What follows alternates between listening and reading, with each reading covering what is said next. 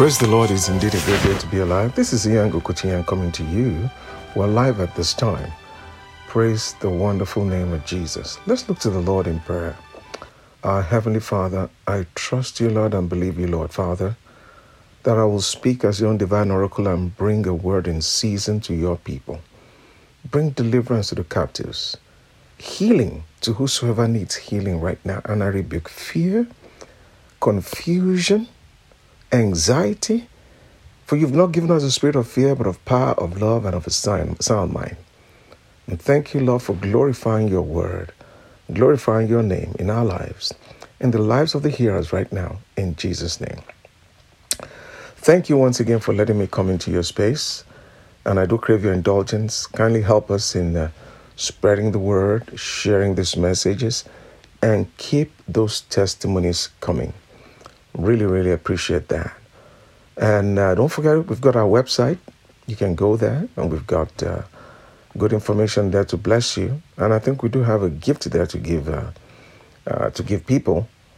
Uh, www.faithimpactmins, M-I-N-S.org www.faithimpactmins.org. And uh, so let's hear from you. Praise the name of the Lord. Uh, let me begin today. Uh, I'm going to be uh, looking to round up our series on Stir Up. Stir Up. And uh, 2 Timothy 1 6. It says, Therefore, remind, I remind you to stir up the gift of God which is in you through the laying on of my hands. For God has not given us a spirit of fear, but of power and of love and of a sound mind. Also, along with that, I want to read Ephesians 6 18. Ephesians 6 18. Right here it says, praying always. See, the Word of God encourages us to pray always. Well, of course, there are different types of prayers for different situations, but generally, you, you in any situation you're probably going to need more than one kind of prayer because there's the prayer of faith prayer of intercession prayer of praise and thanksgiving prayer of casting our cares consecration and all that but i want to talk in this aspect of living in that flow of the spirit praying praying by the holy ghost so it says praying always with all prayer and supplication in the spirit being watchful to this end with all perseverance and supplication for all saints. And then he goes on to say in verse 19, and for me, do you realize you should be praying for ministers, your minister, your pastor? Yes, ministers generally. Paul is saying here, pray for me, that utterance may be given to me, that I may open my mouth boldly to make known the mystery of the gospel. Open my mouth boldly. Now, I want to come to something here we had looked at earlier on, and I want to crystallize here. Jesus, you know, he had a prayer life. Even though he was anointed with all the Holy Ghost, had a limitless supply of the Spirit, he still prayed. Right here in Mark chapter 1, and uh, Jesus has just had a very successful meeting. Right here in verse 35, he says, In the morning, having risen a long while before daylight. Yeah. That means he got up early before everybody got up. People were needing him to minister to them. So the master would get up long before daylight. We're told he went out and departed to a solitary place, and there he prayed. He went out to a solitary place, a quiet place, a place where he could commune and be alone and prayed. And then going further here, looking further at the at the master's uh uh, uh, uh, attitude and the way he prayed, right here in uh, Luke chapter five. Follow me here, Luke chapter five. Listen to here once again, verse fifteen. However, the report went around concerning him. All the more great multitudes came together to hear him and to be healed by him of their infirmities. So Jesus had successful meetings. And then right here in verse 16, so he himself often withdrew into the wilderness and prayed. He often will withdraw into the wilderness and would pray. Right here in Luke 6, see, it was something he did often. Well, if the master who had a limitless supply of the Spirit had to pray often and took time to be alone in prayer, well, how much more you and I need to do that? See, our flesh will fight us with sleep, with different excuses. Yeah, we should get sleep and all of that. But listen, there are times as our flesh wants to get more than more than enough sleep. Once you just keep on sleeping and you know loafing around and being lazy, we've got to set limits for the flesh. Yes, like I said, sleeping is necessary. But we don't just want to sleep all day long most of the time. Verse 12 here in Luke 6.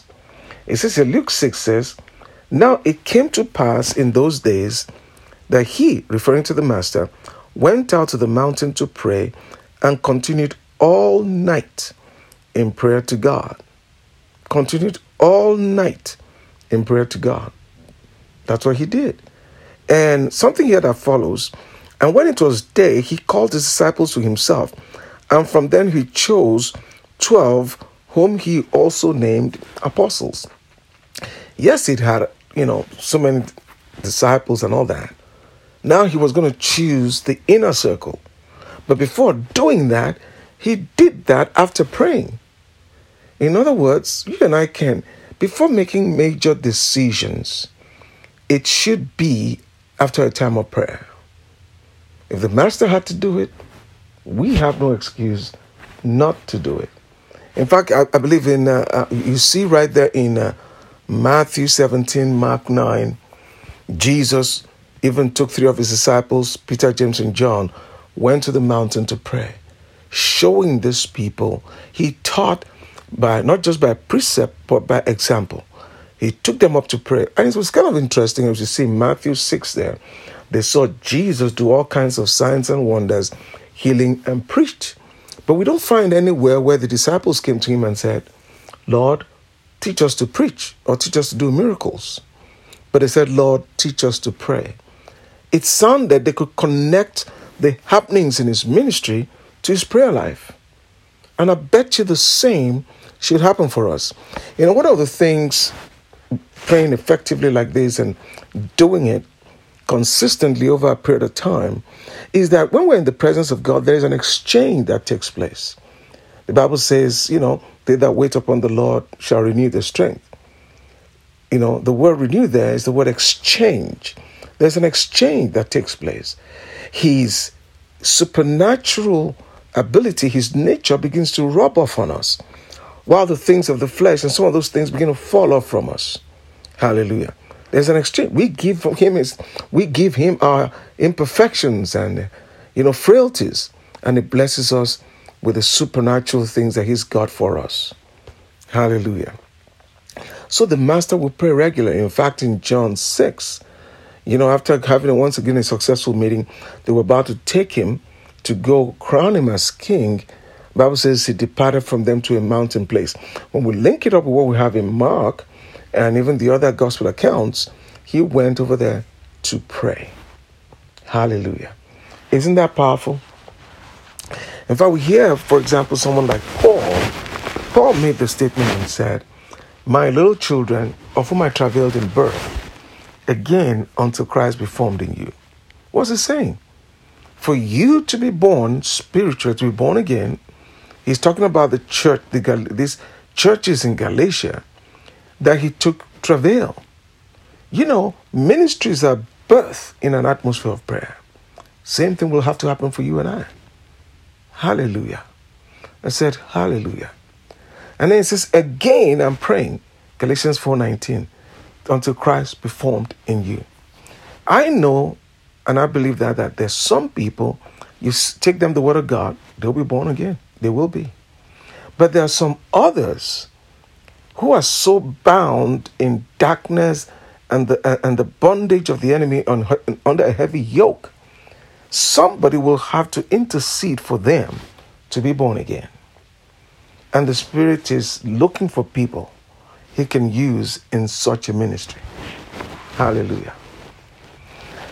Paul for instance, like we said, it was his lifestyle to pray. You hear him saying again and again, I cease not to pray for you, making requests for you. In fact, he said in one place, I pray in tongues more than all of you. Isn't that something? This is Paul. He said, I speak, I pray, I speak in tongues.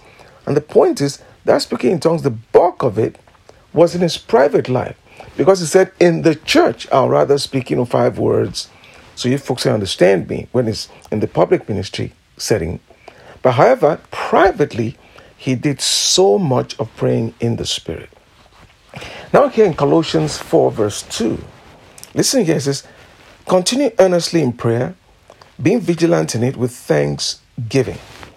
Paul is writing here, says, Continue earnest in prayer. You know, Jesus said in uh, Luke 18 1, men ought always to pray and not to cave in or give in. And one translation says, men ought always to pray and not to give up or quit. We should never come to a place where we give up praying or lose confidence in praying. And so it says, continue earnestly in prayer. So if you're continuing, it's something we're doing on a regular and consistent basis. Being vigilant in it with thanksgiving, meanwhile, praying also for us that God will open to us a door for the word to speak the mystery of Christ, for which also I am in chains. What's he talking about? See, it says continue, but also God wants the true gospel to go for. For example, I know in my country there's so much of praying, praying, praying, but a bulk of all of that praying are selfish prayers. Prayer for God, give me a job, do this for me. The enemies are after me. You know, I need help. Uh, destroy my enemies and kill all that. That's not the way. That's not New Testament prayer at all. That isn't. I know many in, uh, in Nigeria and Africa pray like that.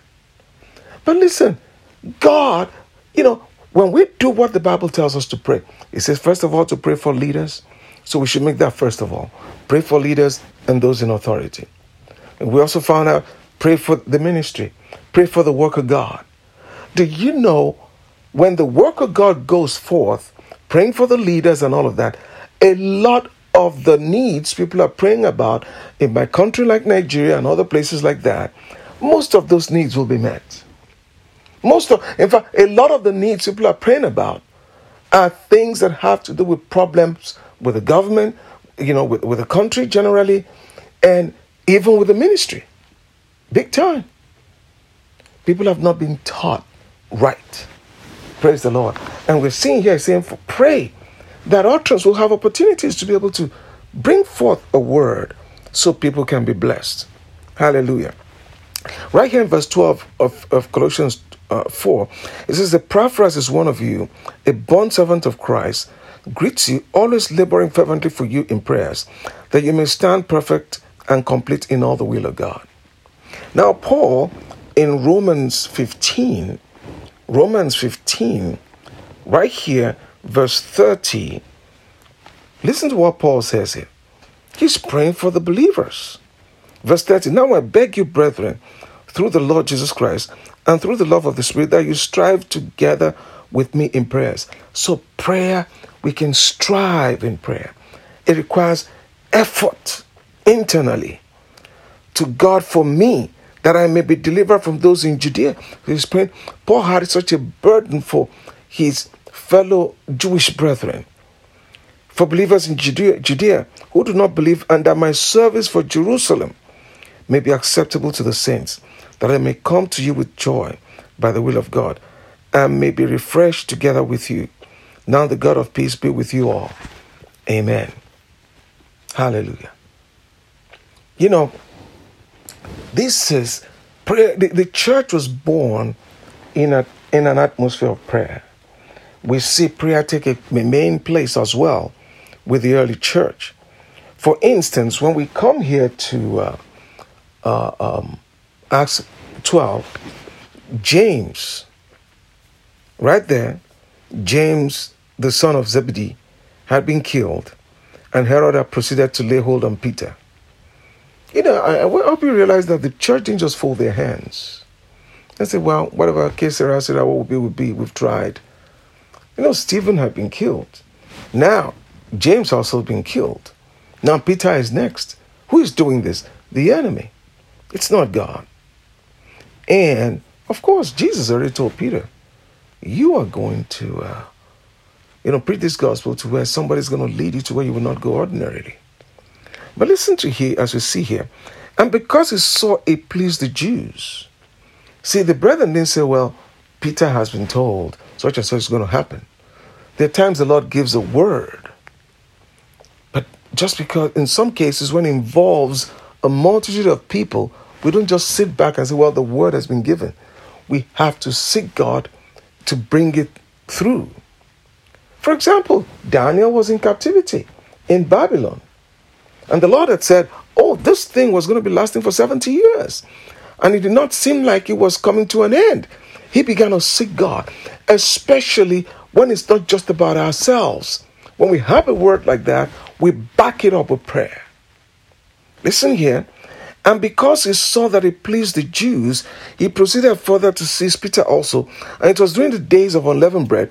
So when he had arrested him, he put him in prison and delivered him to four quadrants of soldiers to keep him, intending to bring him before the people after Passover. He was going to kill him. Peter was therefore kept in prison for in prison, but constant prayer was offered to God for him by the church. Well, where the church get this pattern of praying like this? Well, the master had taught them how to pray like that. The master had shown them this is the way you take territory. And dear brethren, we've got territory to take. Oh, we've got so much territory to take. Right here in James chapter 5. James, listen here. This is James now, the Lord's brother. And look at what he says here. Is any, uh, any among you suffering? Let him pray. Do your praying. Anyone cheerful? Let him sing psalms. Well, songs can come from the Spirit even when you're praying. Is anyone among you sick? Let him call for the elders of the church. Let them pray over him, anoint him with oil in the name of the Lord. The prayer of faith will save the sick. The Lord will raise him up. Once again about prayer. If he has committed sins, will be forgiven. Confess your trespasses to one another. Pray one for pray for one another that you may be healed. Listen now. The effective, fervent prayer of a righteous man avails much. I like the way the Amplified puts it. it says, the effectual, heartfelt prayer of a righteous man makes tremendous power available, dynamic in its working. Think about it. Makes tremendous power available. Here is a secret here. You know, I, I, we, we can be skillful in our prayers. I've heard of ministries whereby they're praying for somebody who's been bound. You know, Jesus said to the disciples after Lazarus was raised from the dead, Loose him and let him go. That's our job to loose people who've been bound. Maybe with addiction, whatever it is. You know, one thing, one of the ways we can bring them deliverance right there is that we can have them with us and we pray in the Holy Ghost. It might take some time, it can take hours. But you know what? When you pray like that, even for hours, you get to make tremendous power available. When the power is available, you can break that satanic bondage over them. Get them to exercise faith. We can be skillful in these things to be more effective. Yes. Hallelujah. Praise the name of the Lord. The effectual, fervent prayer of a righteous man avails much, makes tremendous power available, dynamic in its working. Dear brethren, it's time to stir ourselves up. Stir up, dear brethren. There's more in the program of God that should be happening now that is waiting to burst forth. We've got to bring it on the scene. Are you hungry, dear friend? Are you are you submitting yourself to be used this way? I encourage you, step forward.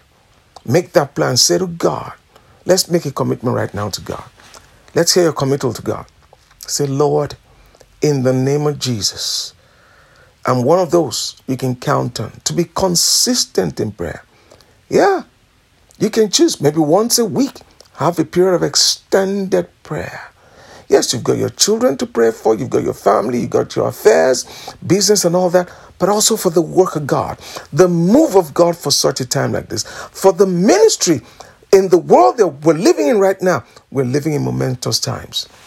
And God is about to burst forth things to change the course of history. A move of God is imminent. A tremendous move of the Word and the workings of the Spirit, diverse manifestations of the Holy Ghost like never before. Are you going to be a part of it? Come on. Get involved, dear friend, in the name of Jesus. I look forward to you.